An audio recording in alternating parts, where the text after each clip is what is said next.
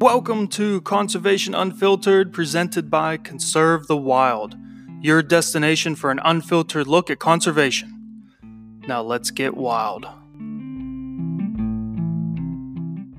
then by the late 1970s, the deer population started to explode in southwestern Pennsylvania. And that was a time when big changes were occurring in deer management and in deer populations throughout the state. And one of the best examples I can give you is...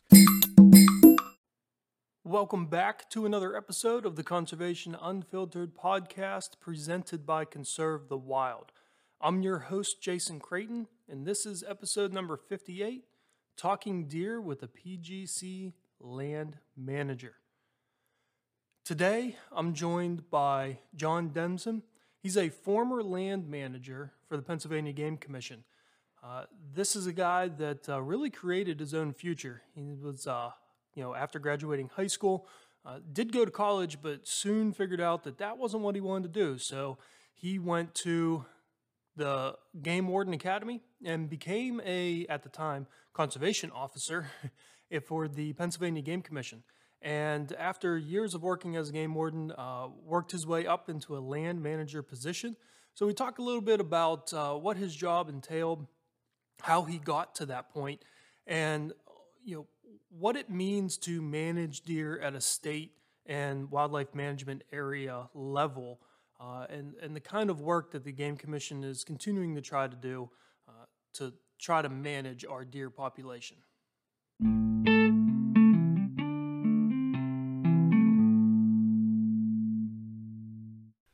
Hey, welcome back, everybody. I have a very special guest with me today, John Dzemyan. I'd say that correctly, John? Yes. So how are you doing today, John? Pretty good. I've already given a quick intro to give people a little bit of background, but can you just so all the listeners know, what do you feel is important for them to know about your background? Sure thing. The first thing is, like many of Pennsylvania hunters, I grew up in western Pennsylvania. And I grew up hunting rabbits and ringnecks in around Newcastle. I was born and raised just south of Newcastle, Pennsylvania. So back then, the big goal in life was to someday get to go up the mountains and hunt deer.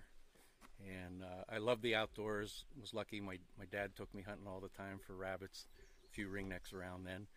And finally graduated to coming up north to north central Pennsylvania to hunt deer. And from there, I went on to work for the Pennsylvania Game Commission for 36 years, and a lot of the work I did focused on deer management. So that's kind of what brings me to where I am today. Yeah, this has been a pretty cool morning for me. We've been talking for about 2 hours already before we started recording, and driving around to a couple different game lands, seeing some fenced-in areas, and getting to listen to you talk. A little bit about deer and habitat management and native species of plants around here. This has been very informative for me and something that I really like. And just for the listeners out there, you may hear some birds. You may hear some running water. We're sitting in a game lands now in the back of the truck, listening, recording this. So we are on location for this recording. So John, with your wealth of experience working with deer management and the habitat side, can you just sort of breeze over as best you can, sort of some of the big points when it comes to deer management that maybe some people don't realize or don't grasp the concepts of? Can you give me like that? What's that one big thing, especially hunters or even non-hunters that they just see deer in their backyard? What's that big misconception about deer in Pennsylvania? Well, that's a good one, because there's about 100 different factors that go into that. But it starts, like I said, when I was growing up, hunting small game and hoping someday to graduate to big game deer hunting. And when I first came up to the northern part of the state to deer hunt, a lot of the guys I hunted with were just like a lot of people today. We got to not shoot the doe. We want more deer, so we don't want to shoot the doe. So that's probably one of the biggest misconceptions of all time when it comes to deer management. If we just stop shooting the doe, we'll have all the deer we want and we'll have all the bucks we want. So I was raised that way. And luckily I came up north to go hunting and we hunted some of the most remote places in Pennsylvania. If you've ever heard of the Hammersley Wild Area in Potter County and Clinton County and Cameron County, really remote areas back in the woods. So my first couple years of hunting with the guys I hunted with, it was only buck hunting. Nobody in the whole crew hunted does, and we killed a few deer. We got one 8-point, the biggest deer we killed probably in the first 5 years of hunting in southern Potter and northern Clinton County was an 8-point with about a 12-inch spread, and it was like the trophy of the time, and that was in 1971. So I looked at the forest that I was hunting in, and I decided, hey, I want to move up north here and learn more about this, you know, and help the deer herd out. So luckily I was able to do that. And in the early 1970s, I got a job working in Cameron County with the Bureau of Forestry and spent day after day out in the woods. I was a forest ranger for them and then a laborer for them. Then I got hired by the Game Commission as a laborer, working on wildlife habitat, you know, putting in food plots for white-tailed deer, cutting trees and browse for white-tailed deer. And food plots were happening in the 70s? Oh, yeah. Really? We've had food plots on state game land since the 1930s and 40s. Oh, okay. So yeah, that's been a long-term item, food plots. So I got to do that at the ground level. You know, I was out there with the chainsaw, with the farm tractor, plowing, planting, seeding, and learning it by actually doing it. And then as time went on, I was able to go to the Ross Leffler Training School and become a game protector. We were called game protectors back then. And the school was located in Brockway, Pennsylvania, the Ross Leffler School of Conservation. So I went to that school in 1981, graduated in 82, and got sent to McKean County. In McKean County, I spent 12 years doing law enforcement, but what a lot of people don't realize in Pennsylvania is the conservation officers or the game protectors, and today they are now called game wardens, they also do the educational work for the Game Commission. We have a Bureau of Information and Education, so all the hunter education classes, all the information about wildlife, about habitat, it's filtered through the game wardens these days. So that's our educational arm. And I took that very seriously. A lot of our guys do, and started to develop programs. And what program did I need to develop the most? What was the biggest item everybody always talked about? You know, how many deer are there this year? Did you see any deer when you were out in the woods? It had to be a program that focused on deer. And what you find out when you start looking at deer and deer habitat, it's connected to all the other things in wildlife. Wildlife habitat that's good for warblers is also good for white-tailed deer. Wildlife habitat that's good for rough grouse is good for white-tailed deer. And wildlife habitat that's poor for rough grouse or poor for warblers can be poor for white-tailed deer also. So you have to look at all the parts of the picture if you want to do a good deer management program. And, you know, when it comes to managing that habitat for wildlife, you know, it's pretty much the exact opposite of what most people want to see. You know, I mean, I try to tell people all the time that, you know, when you go to a state park or a state forest that has been managed for people, it looks beautiful. You have these big, tall trees you can see for a couple hundred yards. Maybe there's some ferns on the ground. For sure. But that's not good for wildlife. You know, whenever you look at some woods that looks like a mess, like I don't even want to walk through there, that's perfect for wildlife and deer, right? Because they're trying to get away from us and other predators. When you look at good deer habitat, I've often told people, if your forest, if your state game lands or your favorite hunting place looks like a park with big trees and nothing growing on the ground, it's nice to be able to see a long ways to see if any deer come through the area, but it's also poor for food and cover. And the Game Commission, one of our biggest budgets is our food and cover budget, or our Bureau of Land Management. Very simple, basic, food and cover, and often food and cover are the same thing. The same plant that provides cover for a white-tailed deer also provides food for the white-tailed deer. So those places that look like a park where you could set a picnic table out there and run around and see hundreds of yards, those are not good places to have a high number of deer living, or a lot of other wildlife species won't live in those areas either.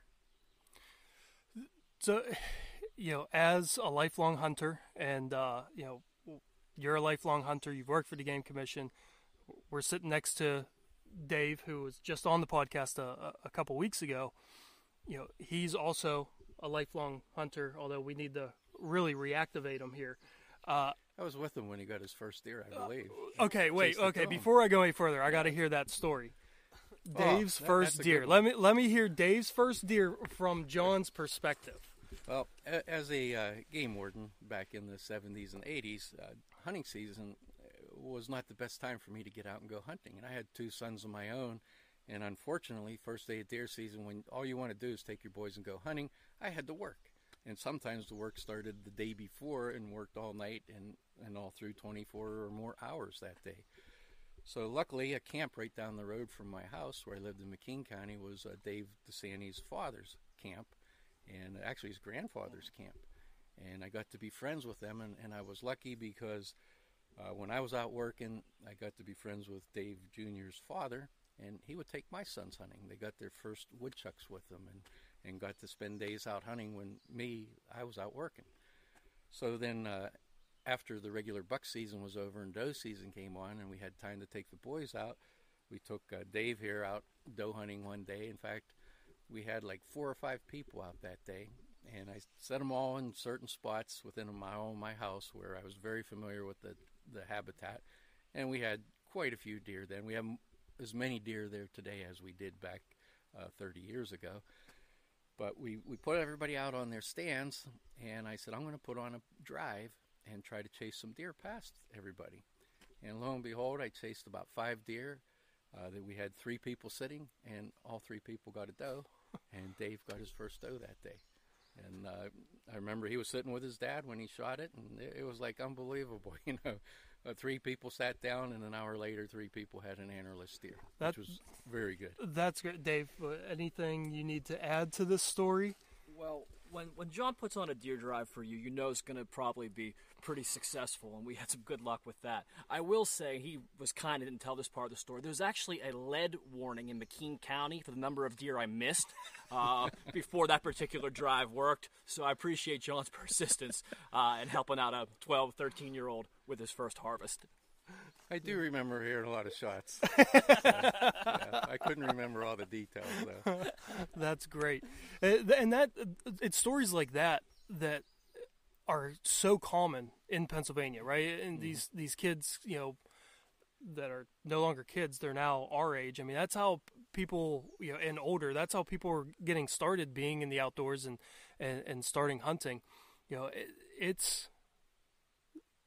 Yeah, it's heartwarming to hear those stories, you know, and I hope we can continue that, you know, although that seems like it might be a little tougher. Society's changing a lot, but hunting is still a good sport for youth, you know, young boys, young girls to get involved in, and people of any age can be a newcomer to the sport, so it's definitely a good undertaking for people to do, and it's good for the environment, you know, it's good for the biology and ecology of the forests in Pennsylvania, so...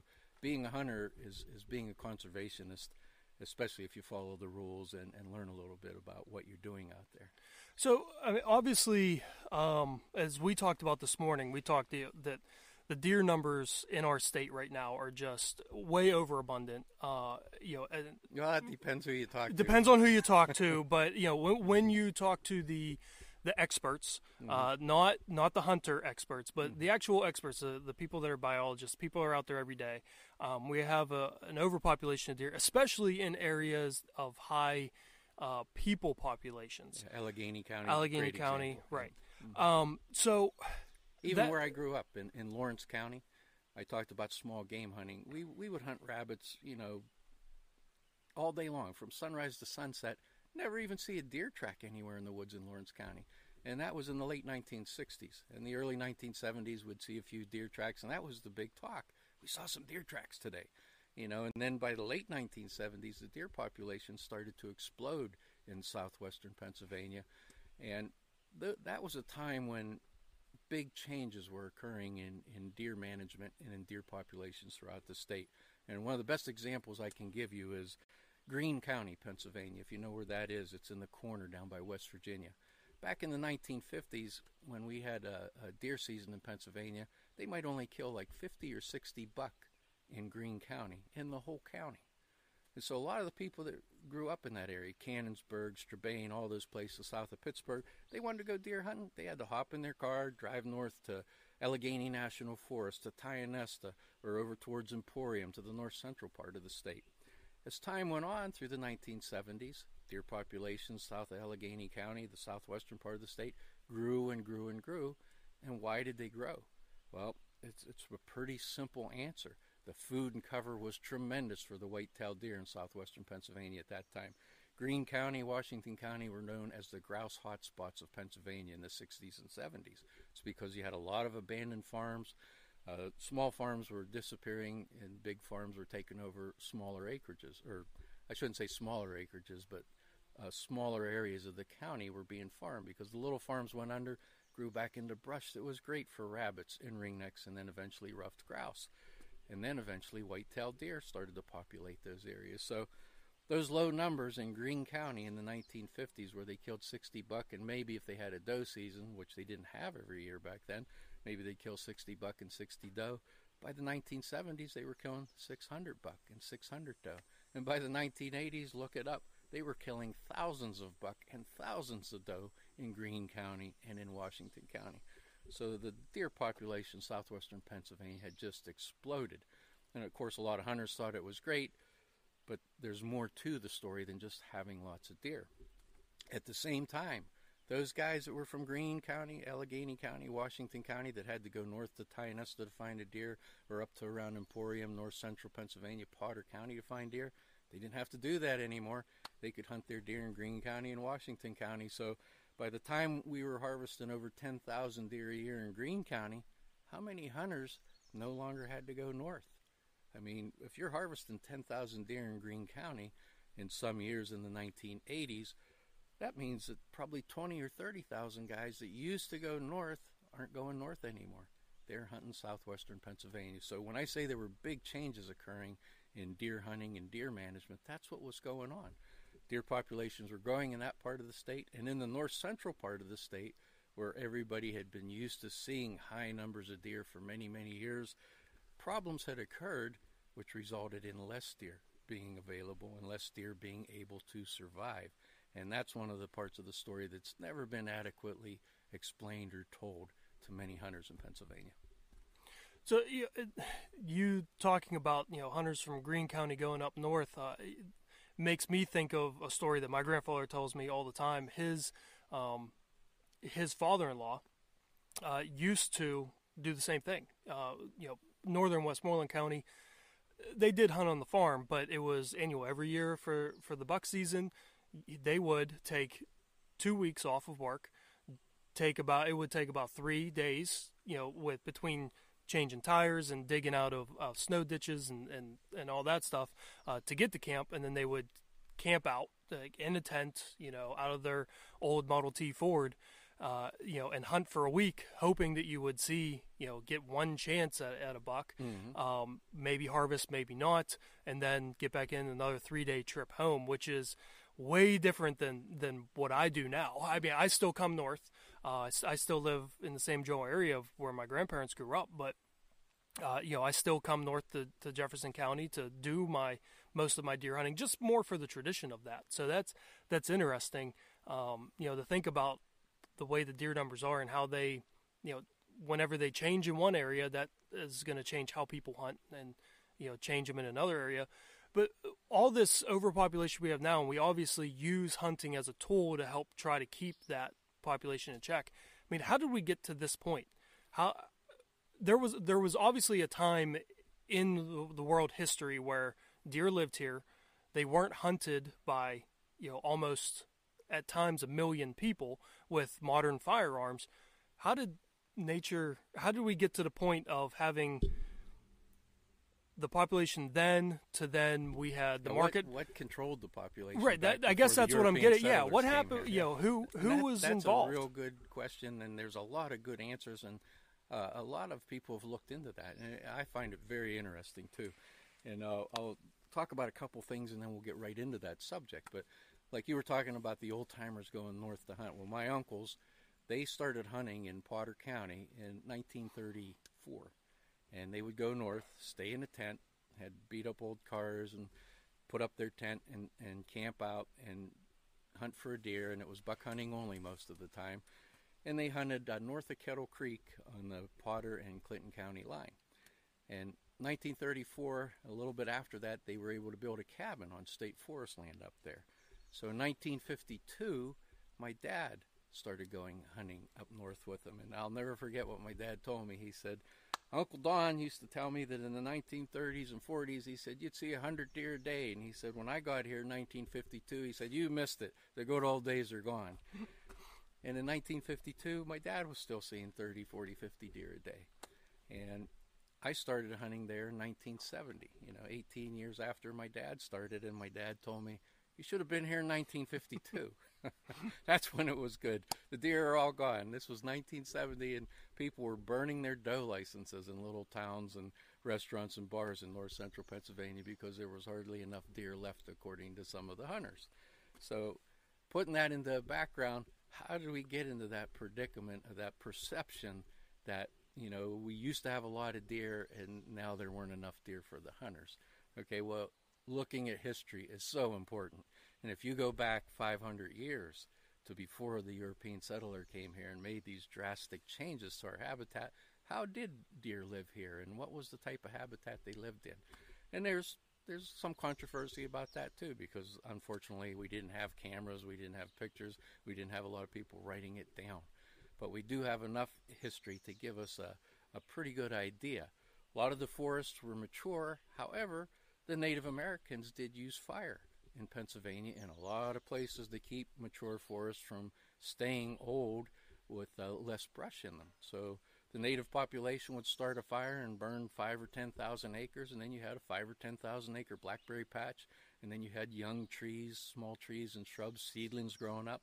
That made better hunting for the Native Americans. That made better habitat for white-tailed deer, for cottontail rabbits up in the higher mountains, for snowshoe hare, for rough grouse. So even those people learned to alter their habitat, alter the landscape to their benefit for food so they could survive. How did the deer survive and in what numbers? From everything we could tell, deer populations back in those prehistoric days or 500 years ago days were probably only around 10 deer per square mile and maybe 15 deer per square mile. But then, of course, if an area had been burned over and you had 5,000 acres of briars and saplings, you would have a big deer herd living in that area. So it fluctuated depending on what spot you were in.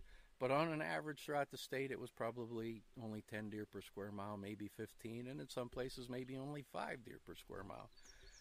After the European settler came here and started to settle Pennsylvania, Williams Penn's day was over, and the settlers got all the way out to Ohio and started farming the whole state, and then the logging era came in. That is so important to understand. During that whole time, hundreds of years, deer were shot 24/7. If there was a deer out there, it was put there for you to use for food, and you could shoot it. And the first laws to protect deer came on in the 1700s in Pennsylvania, protected them for 6 months out of the year, unless you needed it for food, and then you could shoot it anyhow. So it wasn't until 1895 that any really strict rules came in to protect white-tailed deer in Pennsylvania. And when you look at from the 1600s to 1895, that 200 to 300 year period, deer were almost exterminated from Pennsylvania. They weren't extinct, but they were becoming extirpated, meaning very few were left in most of Pennsylvania. So by 1895, the logging companies in north central part of the state and the farmers in the rest of the state were cutting all the trees over. And where we're sitting today, you look around and you see 70, 80, 100-year-old trees as far as you can see. But if you'd have been here in 1895, as far as you could see, it looked like pretty much a blackberry patch. A blackberry patch with small trees and shrubs growing in it, with no white-tailed deer hardly living in it at all.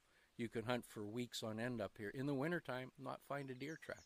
Huh. You can find snowshoe hare tracks everywhere. Rough grouse were plentiful. The limit on rough grouse was something like 10 a day. I forget what the limit on snowshoe hare were. But that the small game thrived because everything that they needed to survive on, all the good plants, the food and cover for small game was growing in abundance. And that same plant structure that was great for the small game is exactly what white-tailed deer need to survive in, especially in large numbers, but there were almost no deer left because hunters had shot them year-round for 200 to 300 years, so they were gone. Everything deer liked to eat was growing in abundance. Blackberry bushes, raspberry bushes, all kinds of wildflowers, young oak trees, young maple trees, hemlock trees, pine trees, you name it. And if there's one thing you remember from the talk today, remember this. What is the main food for white-tailed deer in Pennsylvania? I ask that question in a lot of places, and people always yell out, acorns, you know? So I'll hand them a bucket, and I'll say, okay, go fill the bucket up with acorns. And it happens to be in July, and they're going to walk 10 miles and not find an acorn. You know, now acorns are a great food for white-tailed deer, but not year-round and not every year. And in some places in Pennsylvania, there aren't any oak trees. I live in the northern hardwoods area where there's thousands and thousands of acres without a single oak tree on it. So although acorns are a great food when they're there, they're not the main good food for deer in Pennsylvania because they're not there all the time and they're not there every year. So I said, now name another food. And the next thing they always yell out is apples. I hand them a bucket and say, go pick me some apples, you know. And deer love apples, you know. And then somebody might yell out corn. And I'll say, okay, we're sitting here in Elk County on a 40,000-acre game lands that's all forested. The farmers gave up on it because it's a big rock patch with trees growing on it. And there isn't any corn within miles of here. So stop and think, what is the most important food for deer? And this is what I want you to remember. Small trees and shrubs, wildflowers and vines. All those little plants of certain species are what deer need to survive. And if you want to have a high deer population, you better have a large amount of those preferred species of food. If you have a mountainside and it's covered in one kind of small tree growing, like American beech, we call it beech brush up here, you can have 500 acres of beech brush. It's so thick you can't see through it. A deer can be standing 10 yards away from you. You cannot see it. And it looks like great habitat for white-tailed deer. Well, it's great cover, but it's lousy food because deer do not survive well eating beech brush. They need to have little oak trees, little white ash trees, little magnolia cucumber trees, little sugar maple trees, little red maple trees. And all those trees, they also need the seed crops off them.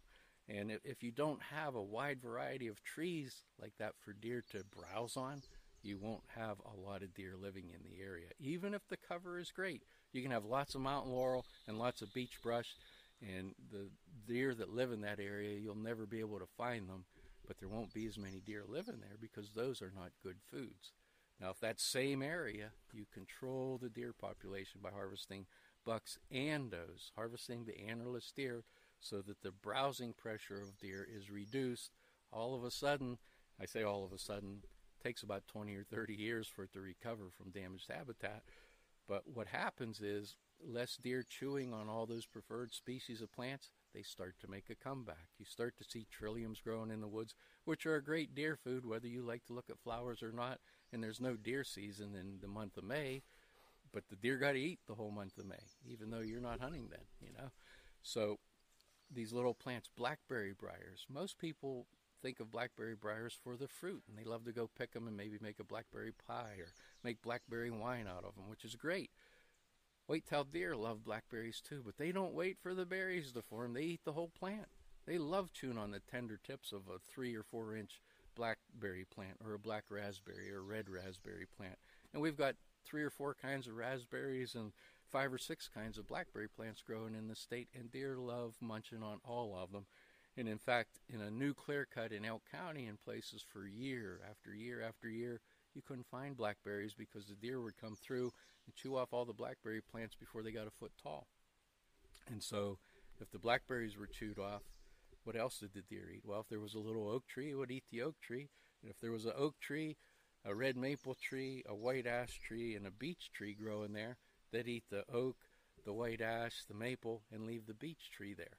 And pretty soon you had an overabundance of small beech trees and a lack of maples and oaks and ash, and the area couldn't support as much wildlife, whether it was snowshoe hare, rough grouse, or white-tailed deer, or even black bear.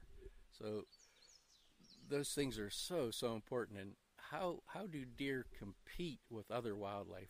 I saw some tremendous examples through the years. When I started on the Food and Cover Corps to make habitat better for game animals and for all wildlife in Pennsylvania, we had some fences that were put up in 1968 I started as a laborer in 1978, so they had 10 years growth in them. And it was amazing. The crews in 1968 had gone in and planted white pines, red pines, and hemlocks in areas where there was no evergreen cover left. And wildlife needs evergreen cover. When you live in a forest in north central Pennsylvania and it's a lot of deciduous trees, maples and oaks and ash and others, it's nice to have some conifers, some of the native hemlocks and white pines, and in rare cases some spruces growing up here. Well, those were lacking. After the logging era went through and the fires, we were missing a big component of our forests, which are the conifers, the evergreen trees. So our guys put up fences, planted evergreen trees in them. Why did we put up a fence? Because if you didn't fence and you went out and planted evergreen trees, the deer ate them all. And I have pictures of the CCC crews in the 1930s putting up fences to protect evergreen trees. I could take you back to those places now 70 and 80 years later, and the only evergreens in the area are what was fenced by the CCC crews in the 1930s, and the evergreens planted outside the fence are mostly were browsed away. And again, in the 1960s and 70s, the Game Commission was doing the same thing. But along with the evergreens inside the fences, what do you know? Oak trees grew, Juneberry trees grew, aspen trees grew, maple trees grew. All this native shrubbery that was trying to grow on the landscape made a comeback because deer were restricted from over browsing the area.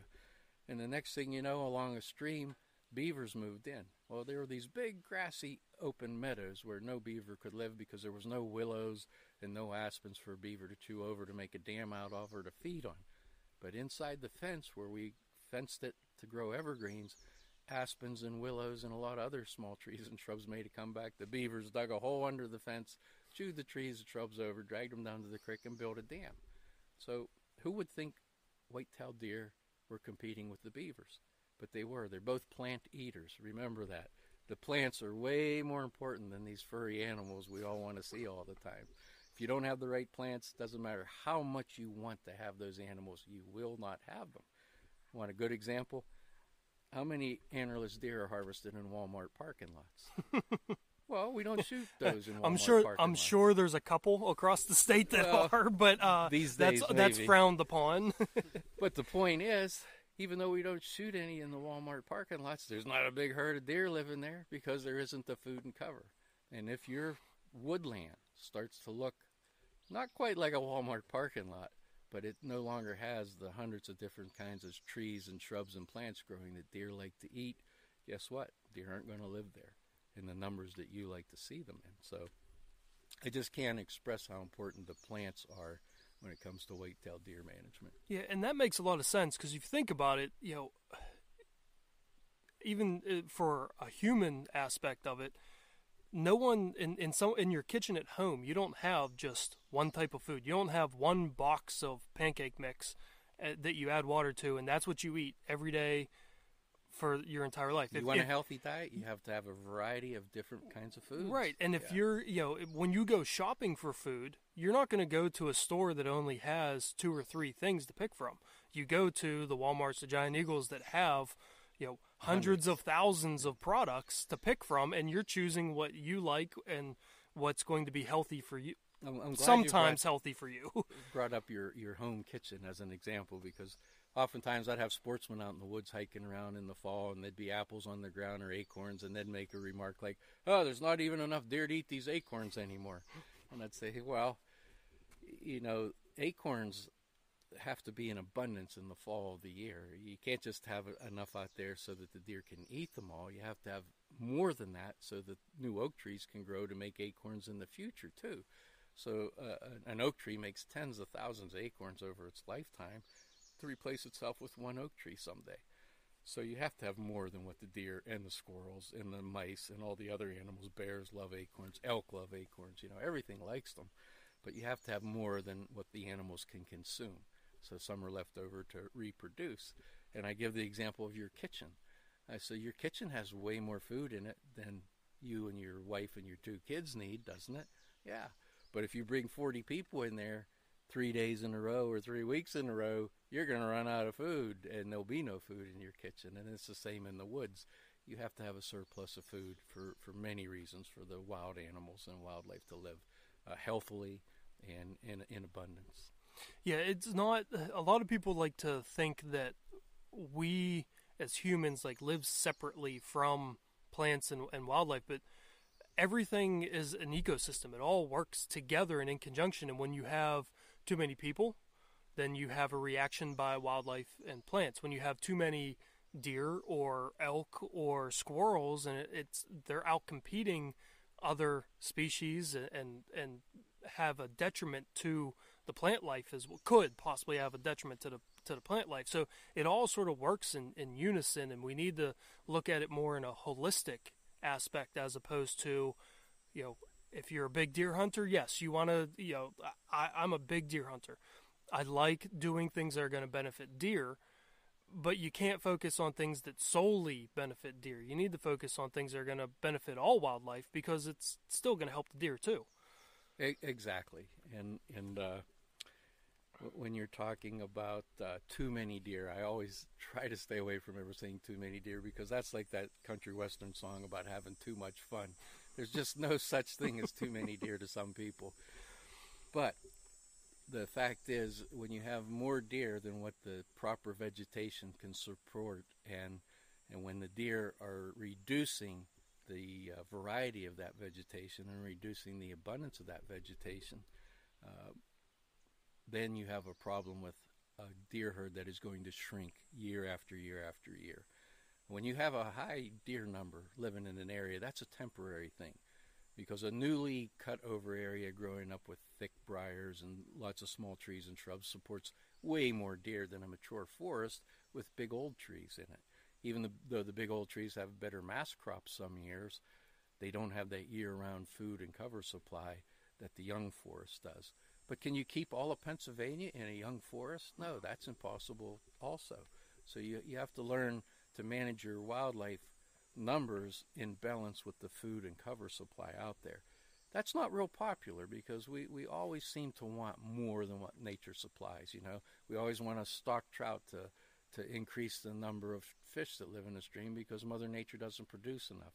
We used to stock rabbits. We used to stock turkeys in Pennsylvania. We still stock ringnecks. We're trying to get more animals living out there so we can go enjoy hunting them than what Mother Nature can produce. And we're finding out more and more that there's limits on how much you can do in that respect, especially when it comes to deer. You just can't have more deer than what the habitat can sustain itself with. And if you do that, it's temporary. So one generation will have a high deer herd, and then the next two or three generations are going to pay for it with lower deer herds. And there really isn't any way around that. Artificial feeding was tried. I mean, sportsmen's clubs all through the 1920s up to the 1970s and 80s put out millions and millions of bags of corn for deer to eat, with no really improvement in the deer population. You know, it really didn't do any good. In fact, it probably led to some detrimental problems with our deer herd. So you really have to keep deer in balance with the natural food supply. And somehow we have to learn to be satisfied with that and realize that, hey, in a newly cut over area, we're going to have some good deer hunting for 5, 10, 20 years. And then it's going to slow down when the forest reaches that pole stage where it's not producing mast yet, but it doesn't have any small trees and shrubs for browse yet. You're not going to find rabbits living in there. You're not going to find snowshoe hares. Grouse are going to become limited, and white-tailed deer aren't going to be able to survive there in high numbers. And then as the forest matures and you don't have 5,000 trees per acre, it drops down to 200 trees per acre, and trees die and fall over, and more sunlight hits the forest floor, and you start getting those native shrubs back in there and small saplings again, then your deer population can go back up a little too. But it has to be based on the food supply and the cover supply. You keep mentioning, you know, native vegetation. We have a big problem with invasive species as well. Mm-hmm. And on our walk, the couple walks we did, you showed us fenced-in areas where deer, I mean, they could get into, but they're going to choose not to, mm-hmm. More often than not. And there's a lot of native species growing up there, but then there's more invasives growing outside and less of the native. Exactly. So can you explain why just fencing in allows natives to grow what is it that's causing that change in the type of vegetation? When you look at what deer like to eat, deer have evolved with the plant structure around here for thousands of years, and they have preferred plants that they really, really like to eat, like little red oaks and white oaks are really high on their list. They're full of nutrition. Deer love to eat them. And then some shrubs like hobblebush or large leaf holly or witch hazel, different types of shrubs that grow in our forest, deer like to eat them too, prefer them more than, say, let's say maybe black birch trees or American beech trees. So what we did is fence some areas to see if by restricting deer browsing, would these native varieties of trees and shrubs come back? And they did come back very nicely in many of the fenced areas. In fact, almost every fence I ever put up, and I put up hundreds of different fences, native trees or shrubs made a comeback in them with no exceptions. And why does that happen? Well, the deer couldn't just pick out the ones they like and leave behind the ones they didn't like. Roger Latham, if any of you remember that name, Roger Latham was in our first training class, 1936, with the Game Commission. He went on to become a biologist with the Game Commission, and then our deer biologist in the 1950s and 60s. And he also worked with Aldo Leopold, another big name in conservation. Roger and Aldo both made similar quotes back in the 1940s and 50s that if deer populations are not brought under control in the 1940s and 50s, he said all the plants that deer like to eat will be replaced by things they don't like to eat, and you will have far fewer deer in the future, and you'll have forests that are full of ferns that deer don't like to eat, and you'll be missing all these plants that they do like to eat. And they hit the nail on the head. Today, in the modern era, where we have people traveling the world, every spot on Earth people go to on a frequent basis, and we have plants from all over the world that travel with those people, whether it's a seed stuck in their shoestring or whether it's a plant that they bought in a different country and brought it home to decorate their yard with. We have all kinds of non-native plants being planted on purpose or by accident throughout Pennsylvania, throughout the whole United States. Some of these plants escape into the wild. Most of them don't, but a few do. And the ones that do, if the deer don't like to eat them because they're not a natural native supply of food that they're used to, they can become an invasive problem. And the one we looked at this morning is called glossy buckthorn. People used to plant it in their yard for decorations. They planted it because it produced a berry they thought birds would like. They planted it and trimmed it like hedges around their yard. And lo and behold, some of those seeds got out into the landscape, into the wild, and started to grow. And the native wildlife didn't like to eat it. The native birds used it just enough to spread it, but not enough to wipe it out.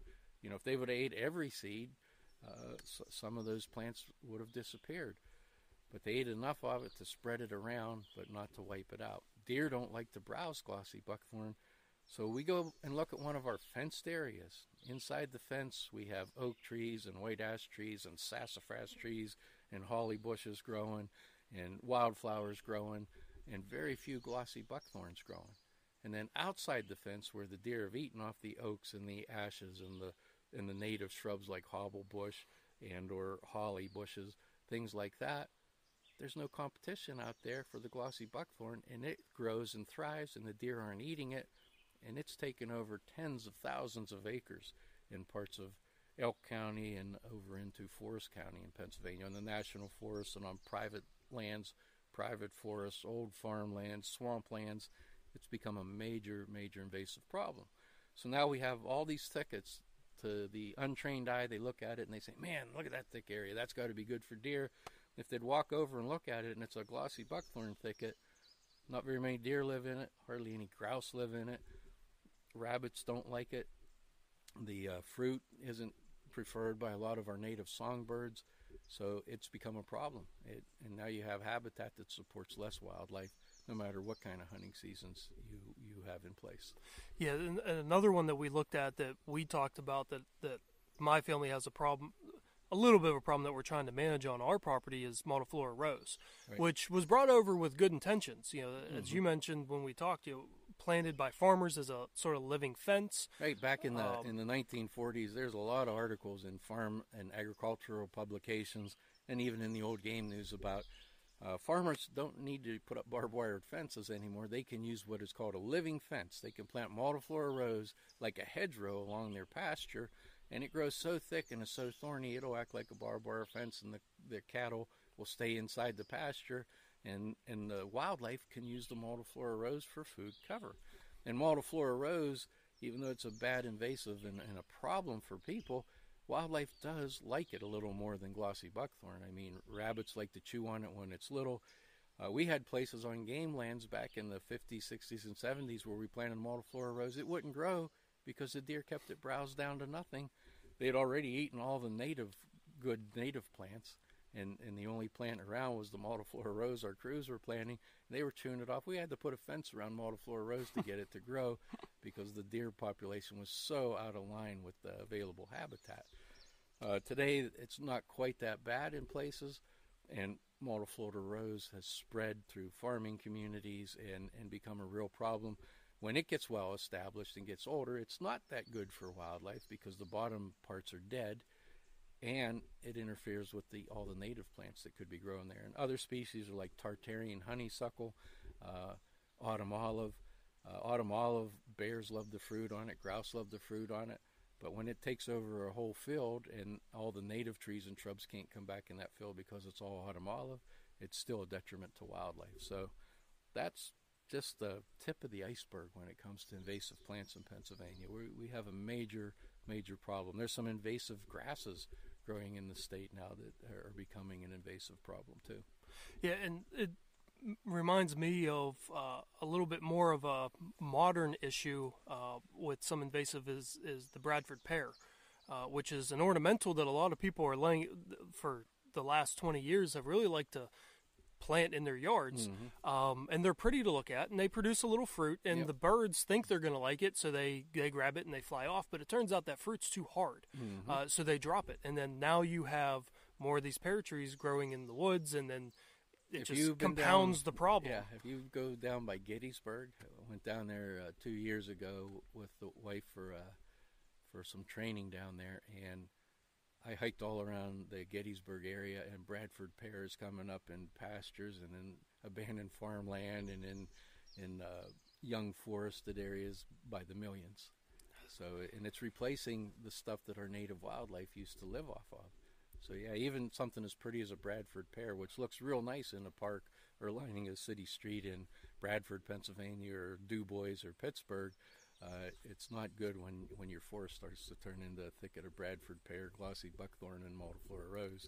You're not going to have the wildlife there that we used to support. Yeah, I would really... I know a lot of people aren't going to want to hear this because I've told people this and they don't want to hear it. We want to make our yards look nice. We want to plant things that are ornamental and things that just look pretty, right? Increase the value of your house. I would like to see people focus more on planting more natives, right? A native red oak tree or white oak tree is going to look just as beautiful in your yard as anything else, right? But unfortunately, we already have issues with all these deer that come in and eat the plants, the flowers that we're planting. Mm-hmm. When you plant something that's native, it's a little bit harder if you have high deer numbers in that area to establish it. Definitely. So instead we, as people decide, well, I'll just go to Lowe's and buy the deer-resistant tree, mm-hmm. Which then spreads and starts to become this invasive species, right, in our woods where we want the deer to naturally thrive. It's a big problem. Our native American dogwood,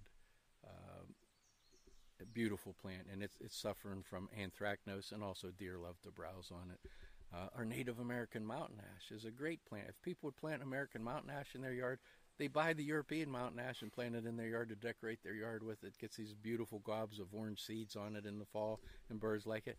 Plant the native American mountain ash in your yard.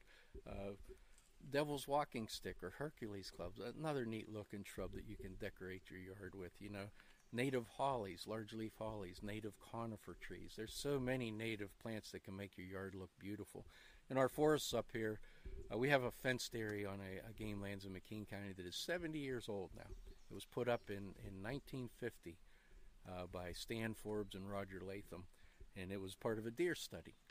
And it's been protected for 70 years. I mean, wind has knocked it down at times. Deer have gotten in and out of it. but overall it's been protected a lot. And you go inside that little bit over 1 acre fence on an 11,000 acre game lands. That 1 acre has more purple trilliums in it than the 11,000 acres outside of it.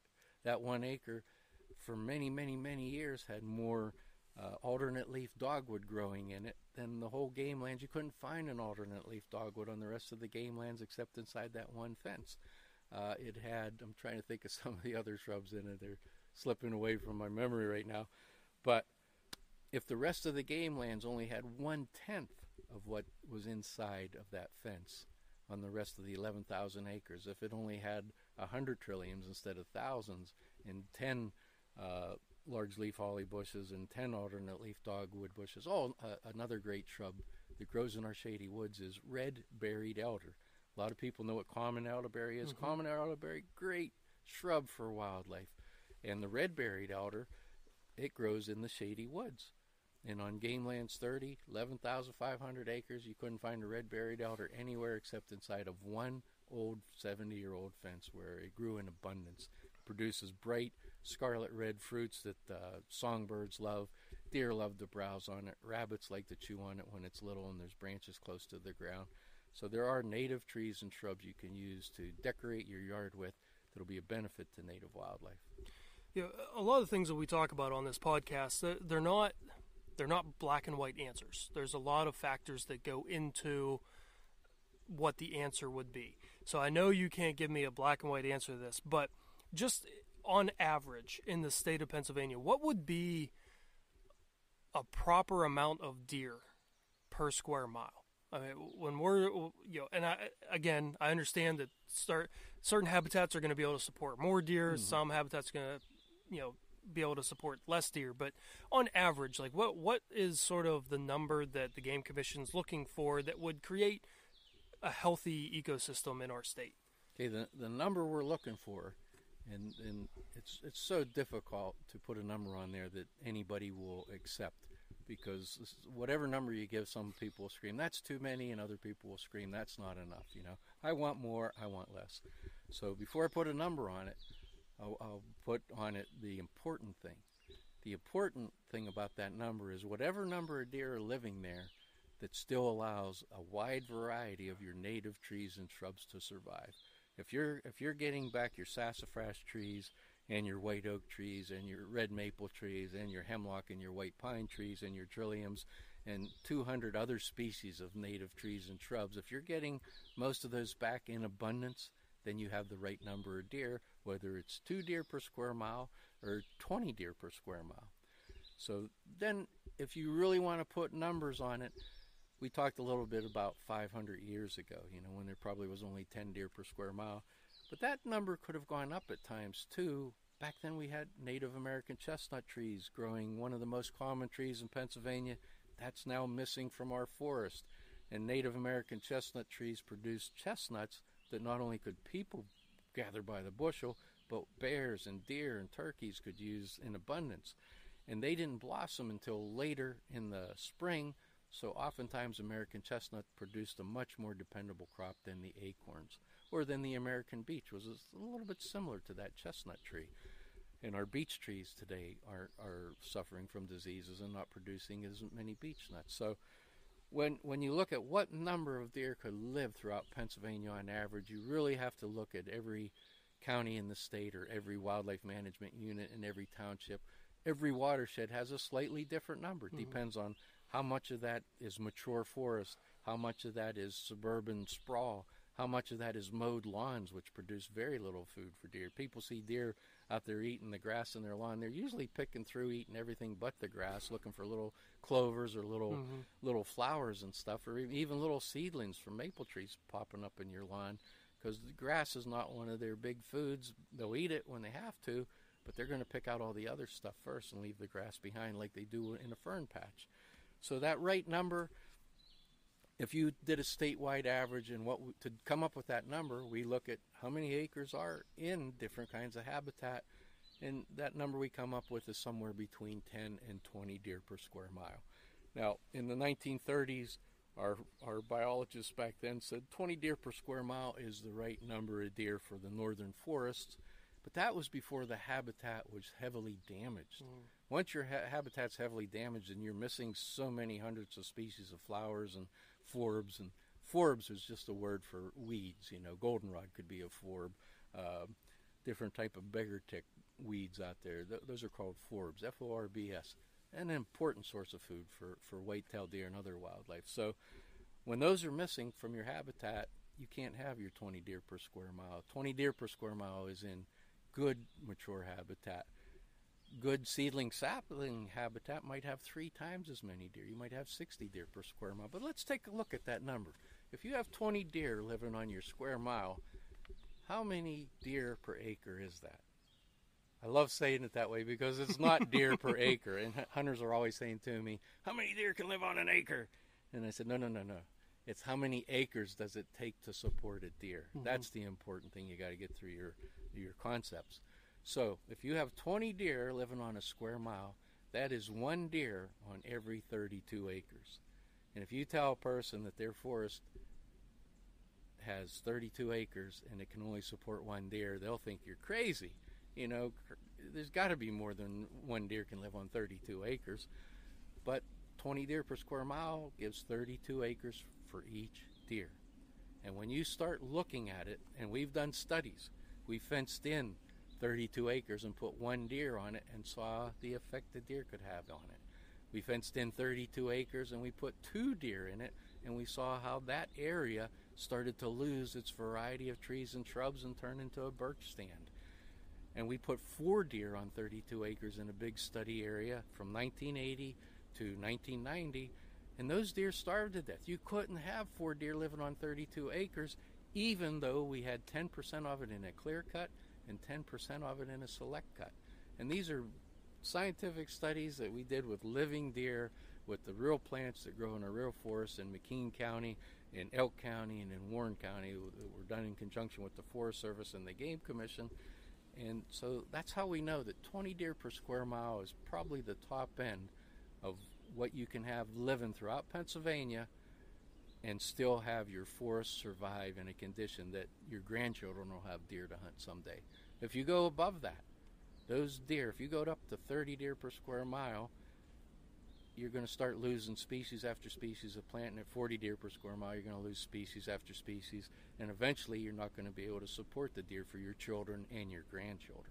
You know, even though you might have a lot of deer in your present moment, in your present generation, if you really are concerned about the future, you're going to have to live with a little less deer so that the plants that are important to deer can survive, and then your kids and their kids will be able to see what a natural forest and white-tailed deer population should look like.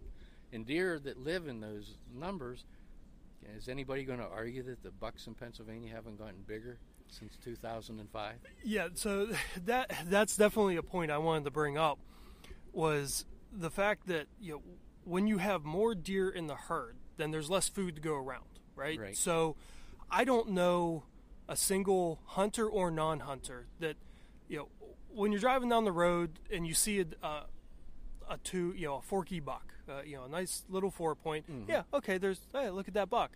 But I don't know a single person that whenever you're driving down the road and you see 120-inch class, or if you're in Iowa, mm-hmm. and you see 160-inch class buck, that whether you're a hunter or not, you're going, wow, look at that buck, right? Mm-hmm.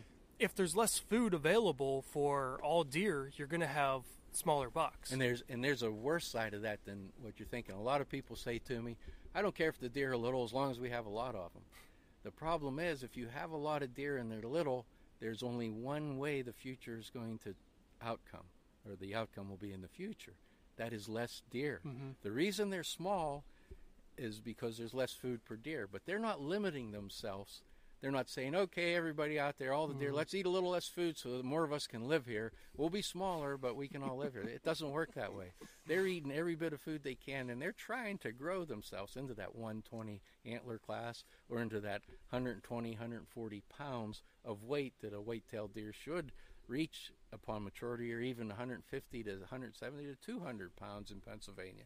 They all want to reach that. That's natural for them. So they're going to eat as much food as they can to get toward their mature weight and antler size. And people accuse the Pennsylvania Game Commission, oh, all you want to do is have a few deer, a few trophy buck, and that is so far from the truth. We want deer to have the right amount of food, because if the bucks can grow 120 class antlers, if they can grow 8 points and 10 points, the does can have twins and triplets. So the bucks produce antlers, the females produce the young. And if the bucks can't produce nice antlers, then the females cannot produce a lot of fawns, and they can't produce their normal amount of fawns. And then even if they do give birth to the fawns, they can't keep them alive because they don't have enough food to make enough milk, and they don't have enough food for that little fawn to survive when it turns to plant eating. So when we're trying to balance the deer population with the food supply, it isn't just to grow a few trophy bucks, it's so that the female deer gets enough food so she can have a normal life too, and not go through her life struggling to find enough food to reproduce and have young. And that makes such a difference. If you're out there hunting in an area where food is scarce, a deer might have to spend 14 hours a day looking for food. And if a deer's moving around 14 hours a day and night looking for food, your chances of seeing it are better. But in good habitat, if a deer can fill its belly up in 2 hours and then spend the next 20-some hours pretty much hiding from you and resting because it can fill its belly up in 2 hours or 4 hours, harder for you to find that deer and see it. There's more brush to hide that deer in. The deer moves less, so you've got to become a better hunter.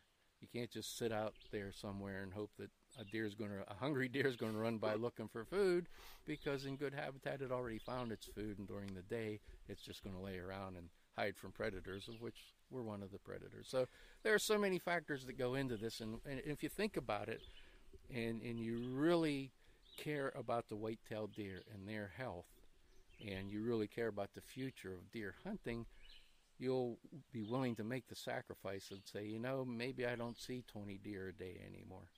And that was an aberration to begin with. 20, 30, 50, 100 deer a day, that was not normal. And trying to maintain that is as crazy as trying to have the same baseball team win the World Series 50 years in a row, or even trying to have the Pittsburgh Pirates win the World Series 50 years in a row. Trying to have the Pirates have a winning record for 5 years in a row. Yeah, you know, you mentioned the bucks, a lot of the bucks being bigger since 2005, and part of that is, I'm sure, they have to be bigger to be legally shot by most hunters. Right. You know, and in our property, we have seen a dramatic change. We have all, you know, pretty much every buck that's ever been harvested up there is on our wall, and we have them chronologically across the wall, and the top is the first years, and then you can see them getting bigger as we get lower.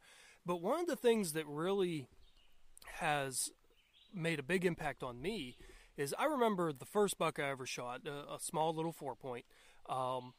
Let me take a different route. So one of the first bucks I shot was a beautiful 10-point. An older deer for that area. That was in 2003, I think it was. And I mean, it was a big deer. I mean, that's huge. That was awesome. But at the time, you know, in 2003, whenever this big antlered deer walked out, he was only about 130 pounds. Just a couple years ago, I shot just a nice 8-point. Nothing spectacular, but I was very proud of what I shot. And when we weighed him, it was 170 pounds. Now, I think it was a year or two after that, my little cousin shot her one and only buck, first buck, which was a beautiful 10-point, put my 10-point to shame. And that buck was 180 pounds. So while the antlers are getting bigger, and that's a nice byproduct, but the size of the deer is bigger. The body size is bigger. It's a healthier deer. Mm-hmm. So that puts me in my mind the type of hunters that say they hunt just for the meat. Mm-hmm. And they'll shoot that small little 6-point, which is fine. Hunt your hunt. I'm all for that. But if you're truly just hunting for the meat, shouldn't you be waiting for an older deer that has a bigger body and has more meat on it? Not necessarily, because if you shoot a little 60-pound antlerless deer, you know, whether it's a male or a female, that's some of the best deer meat you'll ever find to cook up in your life. That's funny. And Mother Nature, you gotta look at Mother Nature, okay? What does Mother Nature harvest? Through thousands of years, Mother Nature, she harvested the smallest deer first. She killed off the fawns. Those were the first to die during a food shortage. Those are the first that the predators get. The next one in line might be a yearling, and the next one in line might be an adult doe. And the last thing that Mother Nature could kill off was the big, tough old buck, you know. And then we came along with our desire to have big antlers hanging in our house, and we reversed that 100%. We protected the fawns almost completely. We protected the females almost completely. And all we did is put the pressure on the bucks. We reversed the natural ecology of that animal's life out there. And so if you're looking for good meat to eat and you want merely in pounds, yeah, shoot a bigger deer. But it's okay to shoot the little deer too, because then you're replicating the natural system that worked out there that allowed this wonderful forest to survive and allowed this wonderful deer herd to be here when our settlers moved in. Big deer, little deer, you got to harvest a little bit of all of them and not try to just save all the little deer hoping they're all going to turn into this great big deer, because they won't, because you and your brother, I don't know if you have a brother or not. I don't, only child. Dave and his brother, you know, they probably ate the same food day after day after day. And did you grow up to be the same identical size? Did not happen that way. No. And I got a brother, I'm like 6'1", 6'2", 220 pounds, and my brother's, he's like 5 inches shorter than me, and he might eat more than I do. And, you know, he's in better shape and slimmer and trimmer. But so all deer are not going to turn into 180 pounders. And all deer are not going to turn into 170 class bucks that are male, you know. But there will be more trophies around in good deer management than there would be under poor deer management. So, and really that's the trophy aspect of that, the bigger antlers, is really just a byproduct of having a healthy herd. Exactly. The antlers, I tell people that the antlers are a byproduct of herd control, and the antler restrictions to me is almost secondary to having the proper food supply. Because if you had antler restrictions back in the 1960s, but the deer didn't have food, we still wouldn't have great big antlers mm-hmm. like we do now. And a great example, Potter County, they had a big buck contest from 1959 till about 2014 or 15. And I went back through every old newspaper and I looked up every buck entered in that contest, and they recorded the points, the spread, and the weight for 50 some years. And I found that from 1959 to 1986, the size of the deer brought into the big buck contest was shrinking. It wasn't going up, it was shrinking. Because 1959 to the mid 70s and 80s, our deer population was not being controlled. Even though we thought it was, it wasn't. And the food supply was going down. So the average weight of the bucks in the brought into the big buck contest in Potter County, 1959, from 1959 to I think 1986, shrunk.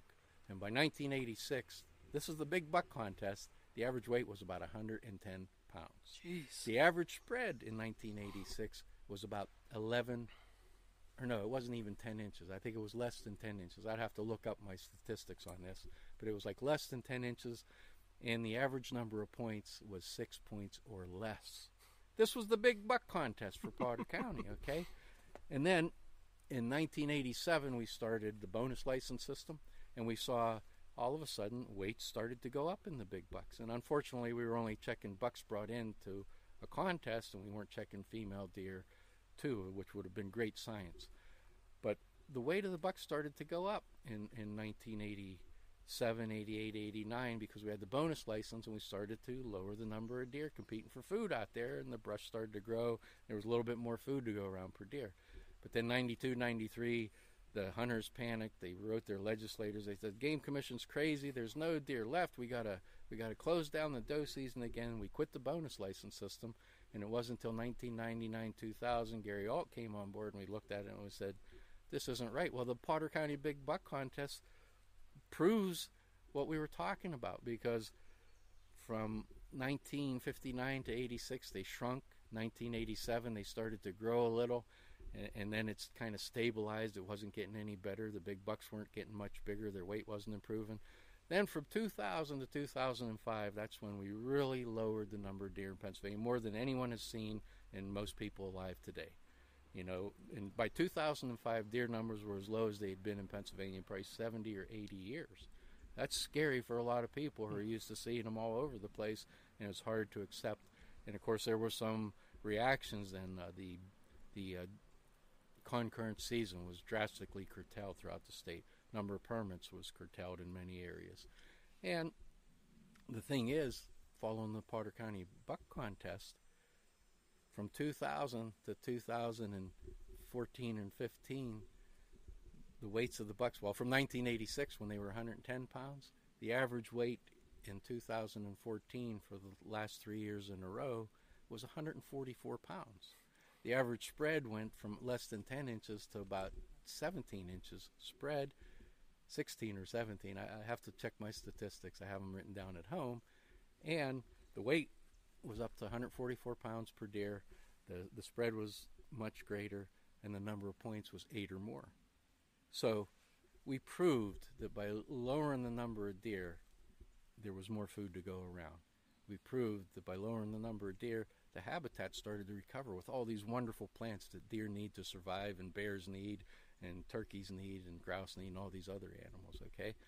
And the deer response was really impressive.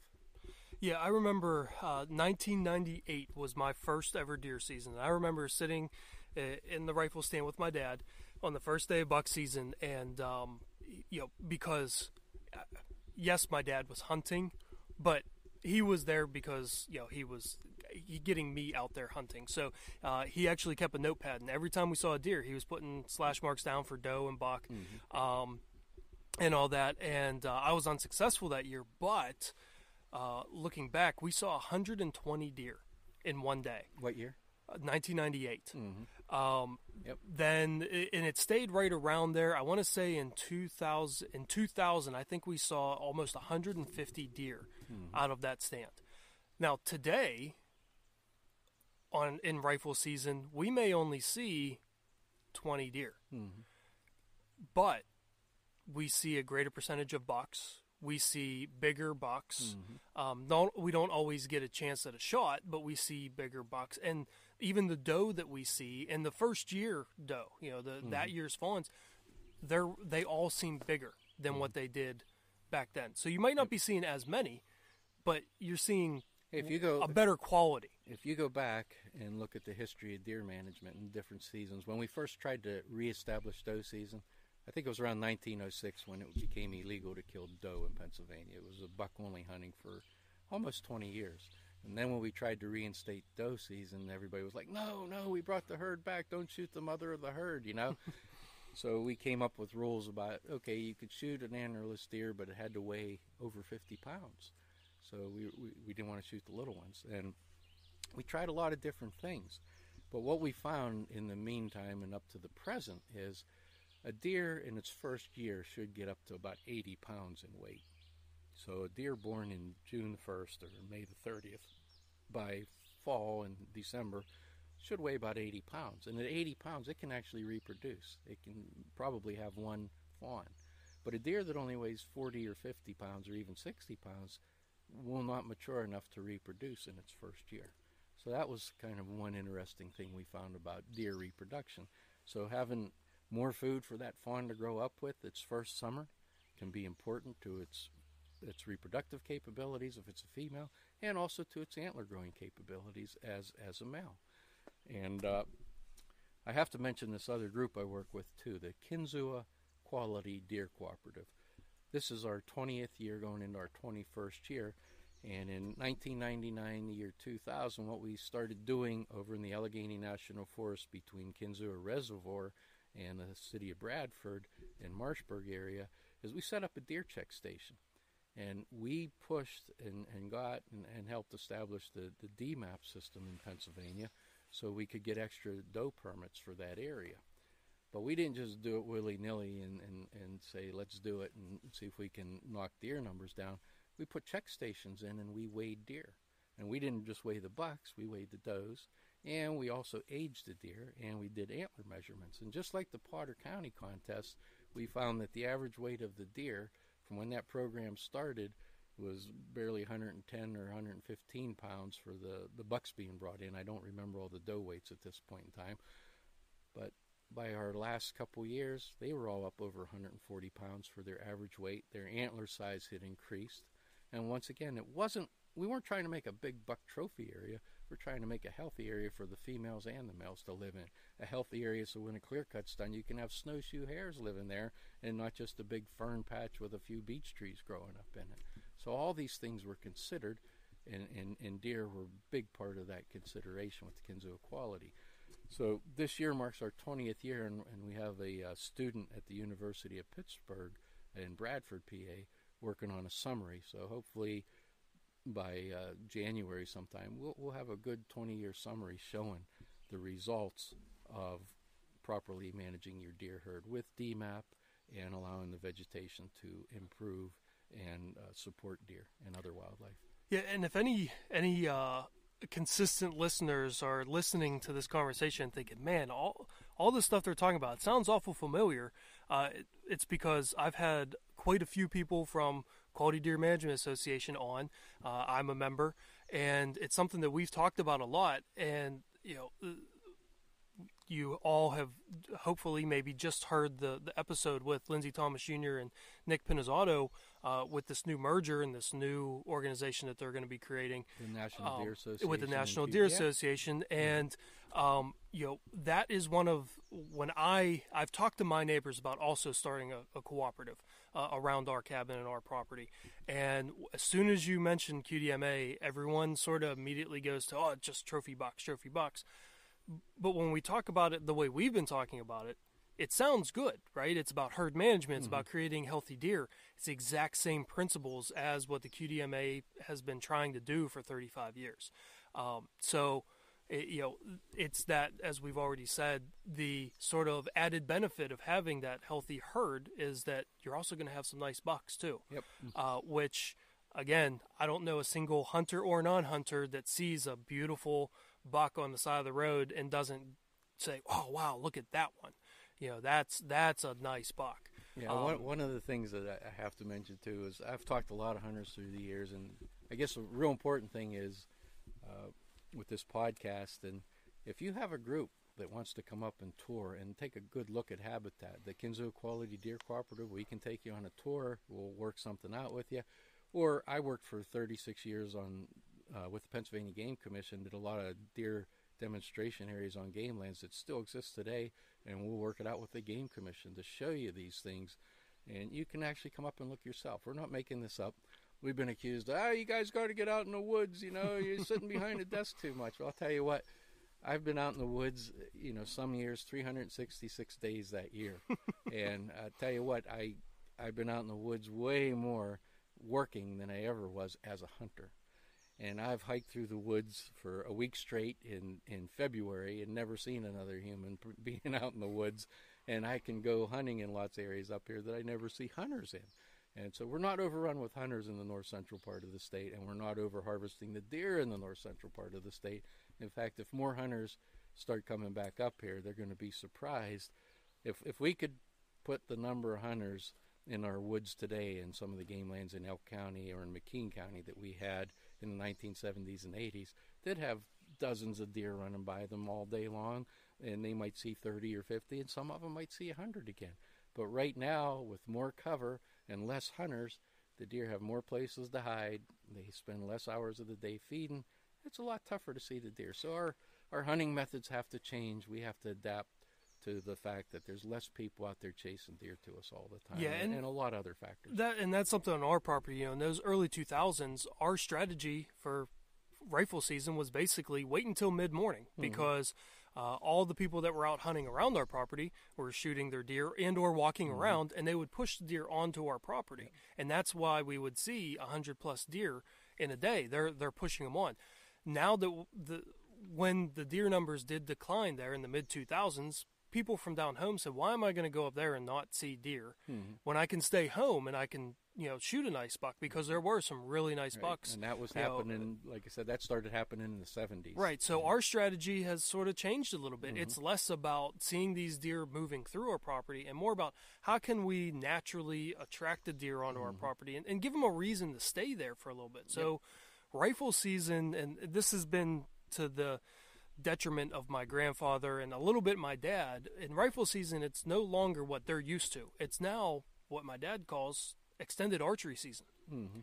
We're hunting that property the same way that I do in archery season, trying to get that deer that is just hanging out there, or coming on for a very specific reason, and, not just passing through. Overrun with hunters moving all around all day long, and deer running willy nilly everywhere.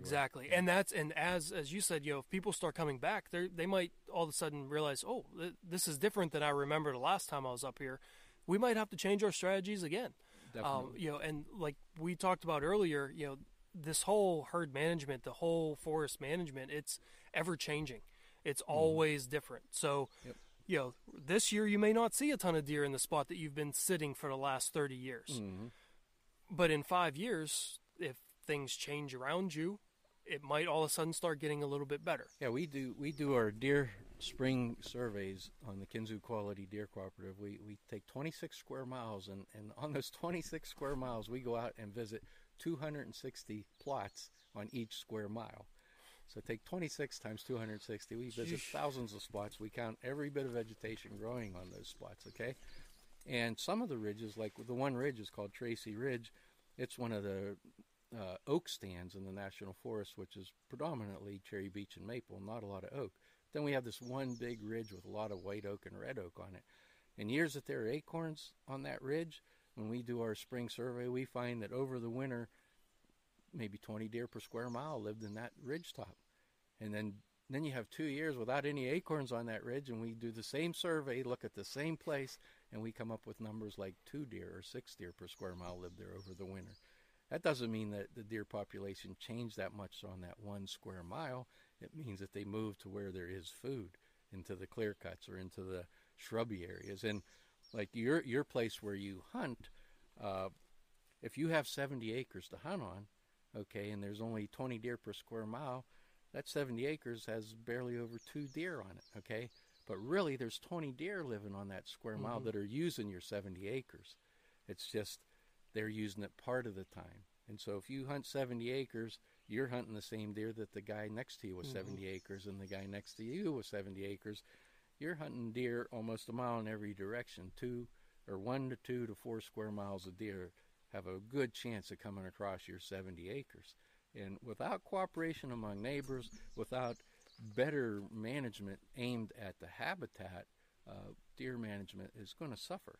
You know, and there's got to be cooperation among landowners. And you know that's not going to happen 100% or be perfect, but through our rules and regulations and our education programs, it's getting better and better and better. We now have, in the year 2020, we have way more support for proper deer management than we had in the 1960s. Yeah. Back then, they wanted to tar and feather anybody who talked about doe season and get rid of them, you know. So we have more support. We still have a few people that can't accept the fact that you have to harvest antlerless deer, and will fight that to their dying day. And that's their right to be wrong, is what I always say. But that's not the way nature does it.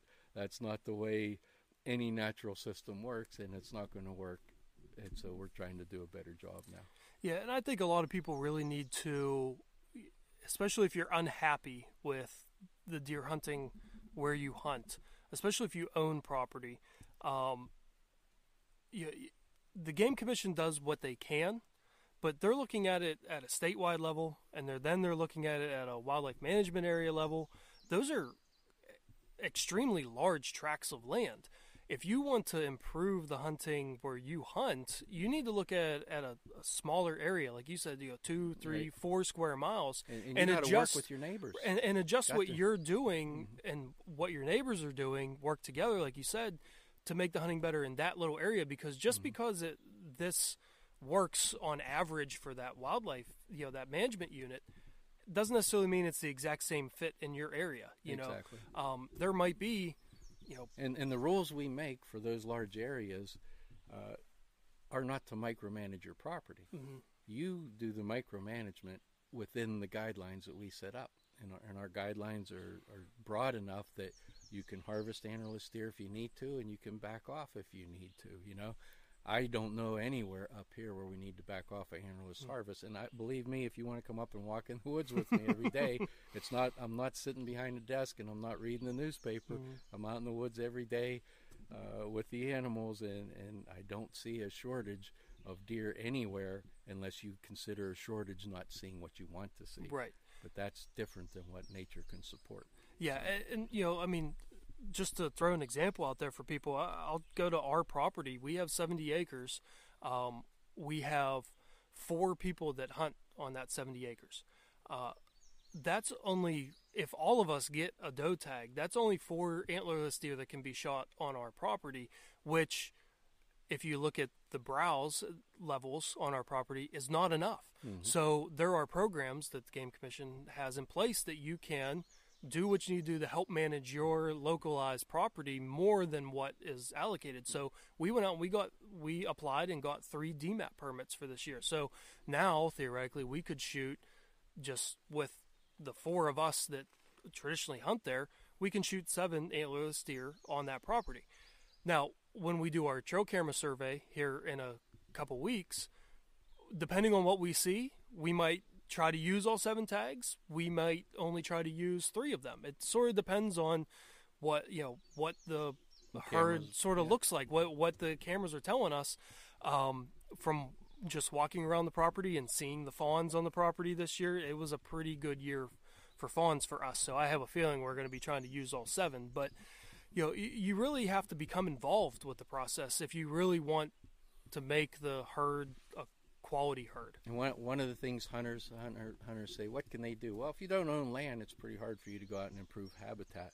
But by you cooperating with the Game Commission rules and regulations on proper harvests and on quality deer management ideas to make habitat better and to control deer so that habitat improves on its own, there's a lot of things the average hunter can do even if they don't own property. And one of the biggest things is you get a deer, accurately report that deer.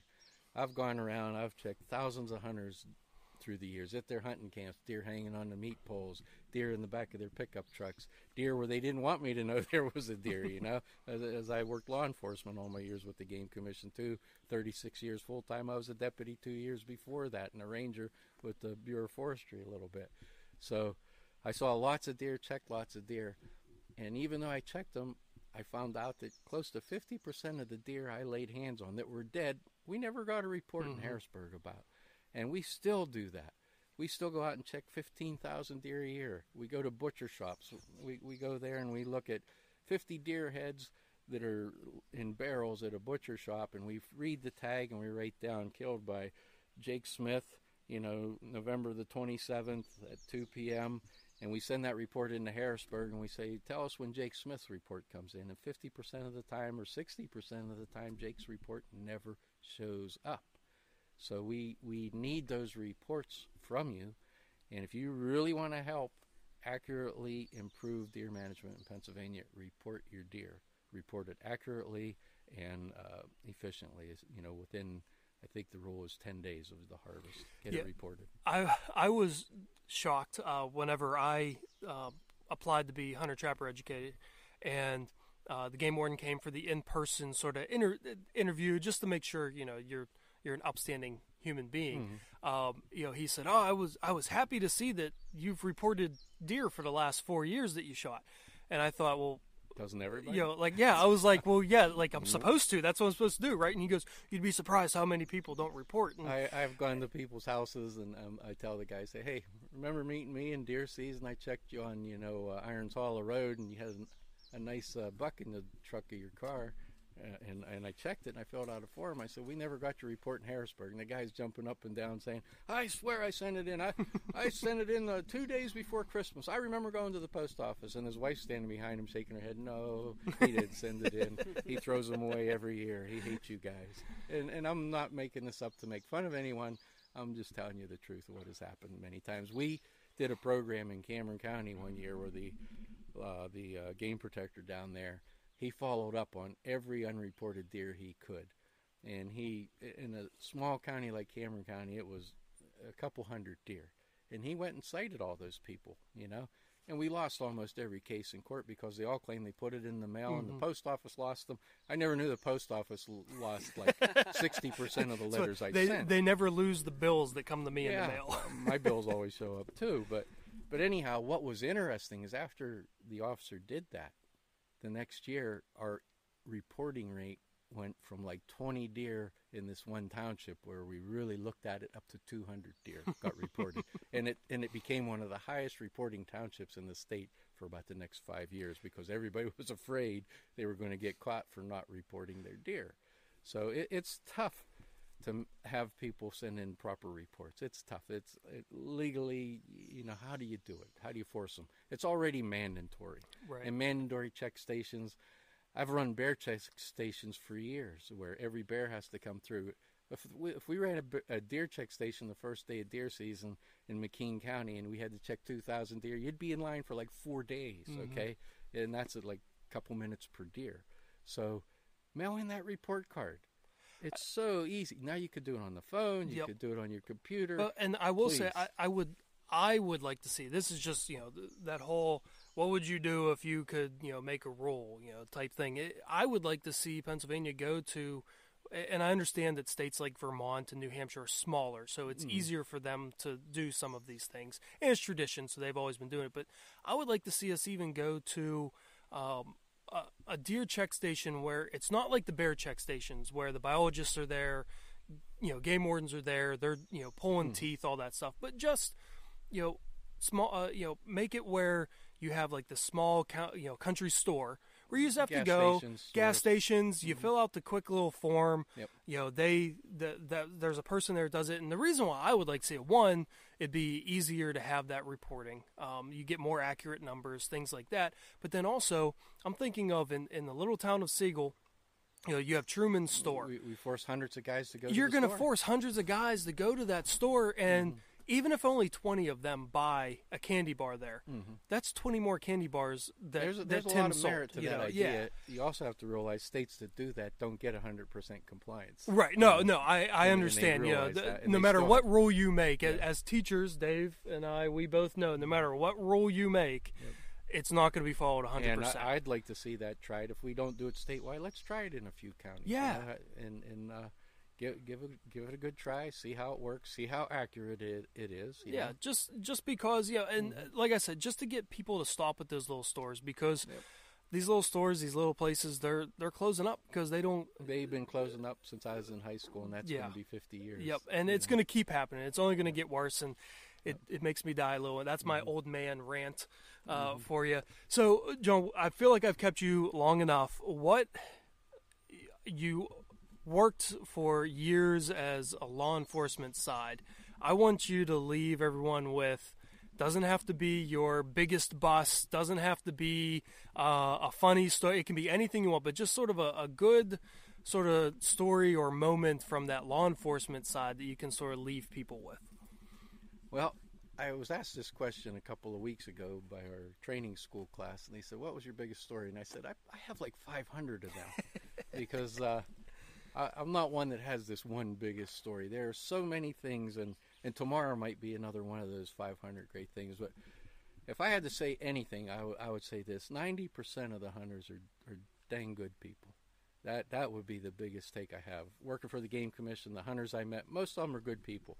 That doesn't mean they all believe in deer management perfectly or they all send their report cards in, but it's a good group of human beings. I mean, I checked lots of hunters. I caught guys doing things that were embarrassing, the things they did to get a deer, and they were ashamed of what they did. And even 90% of them just wanted to pay their fine and not go to court, you know. So I really can't narrow it down to one story for you. All I could say is I met lots of people. Some other time maybe I'll think up some crazy stories to tell you. But at the present moment, I'd like to thank the hunters.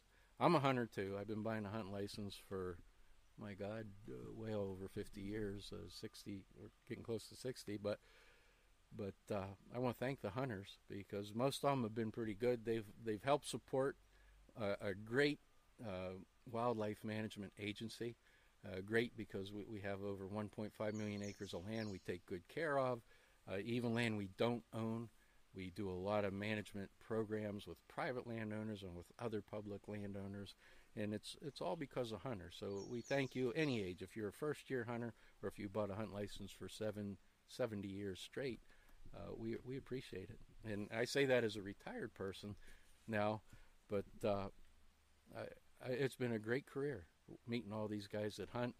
And some of these guys were tremendous hunters. They could out-hunt me. They could kill 10 deer for every one I'd ever get. But sometimes they didn't have a clue what good deer management was, even though they were good at harvesting deer, you know, and they were still good guys. So I just want to thank the hunters for all the good years I had working with the Game Commission with the hunters. Well, on behalf of hunters, I want to thank you for your service with the Game Commission. And, you know, this platform has given me the ability to talk to a lot of people within the Game Commission, and the things that I've heard about the Game Commission over the years by a lot of hunters, it can't be any further from what the actual truth is. The Game Commission is filled with, just as you said, 90% great hunter, 90% of hunters are great people. Easily 90% of the Game Commission are great people, and they really do have hunter and wildlife issues, you know, at heart. That's what their goal is to create good quality hunting experiences for people. So you gave me a few seconds to think of one case. Go ahead. You as hunters, you might appreciate this. One night we were sitting, the famous old sitting in a big field with a lot of deer in it. There used to be 50 deer coming in this one field night after night in the 1980s. And what's funny is right now there's 50, 60, and 70 deer coming into that same field in the year 2020. But in the 1980s, we were sitting there, and two of my deputies were sitting there, and a car and a pickup truck drove by. They were spotlighting the deer. And my one deputy called me, and he said, I know the guys in the truck aren't spotlighting, but they probably have a gun, and the guys in the car are shining the light. He said, we think we should pull them over. I said, no, wait them out. I said, see what they're really doing, you know. So they left, nothing happened. About a half an hour later, the same car, the same truck came by. They stopped, and they took a shot at a deer right in front of my deputies. We started chasing. Before the night was over, we had 4 carloads, 17 different people out trying to kill deer that night. One night, 17 people. And they confessed. They fessed up to us that they were going to have a big venison cookout the next day. And in fact, we were still invited to it if we wanted to come, but they won't be having venison. They're going to have to go buy some hamburger. Oh, but, man. That was quite a night. 17 different people out riding around trying to shoot deer, and they had killed 2 deer. We got both the deer. Wow. So yeah, there are so many other stories, but that one did come to mind. Well, John, thank you for coming on. This was awesome. Hopefully, when we get once that student from Pitt has that study, maybe we can have you back on, sure. And maybe possibly if the scheduling line up, maybe even that student as well to talk sure. about that, because I'd love to hear what 20 years of cooperative has done for that area. Mm-hmm. Will do, and I felt like it was an honor to be on your podcast today. Keep up the good work. I mean, we've got to keep on hitting people with all this good information about the environment. I mean, we've got to take better care of this planet. Yeah. Not just for the wildlife, but for everybody. So yep, I agree it's 100%.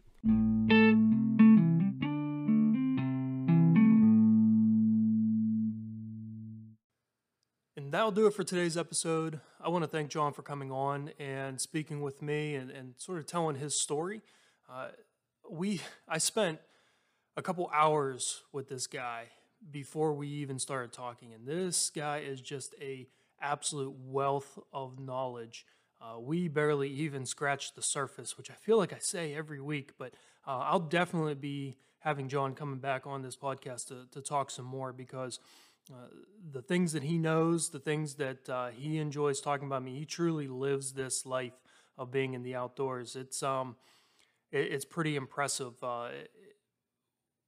Like I said, I'm definitely going to have him on, but regardless, this is someone who I hope really becomes a pretty close friend, because he knows his stuff, and I have so much to learn from him. But again, thank you to John, and thank you to all of you for continuing to listen every single week. I really appreciate it. If you could subscribe, if you haven't already, please subscribe. And if you have some time, stop on over to our website, conservewild.org. We're going to start having some more articles posted here in the near future. And while you're there, sign up for our newsletter so you can see what we're up to. Until next week, stay wild.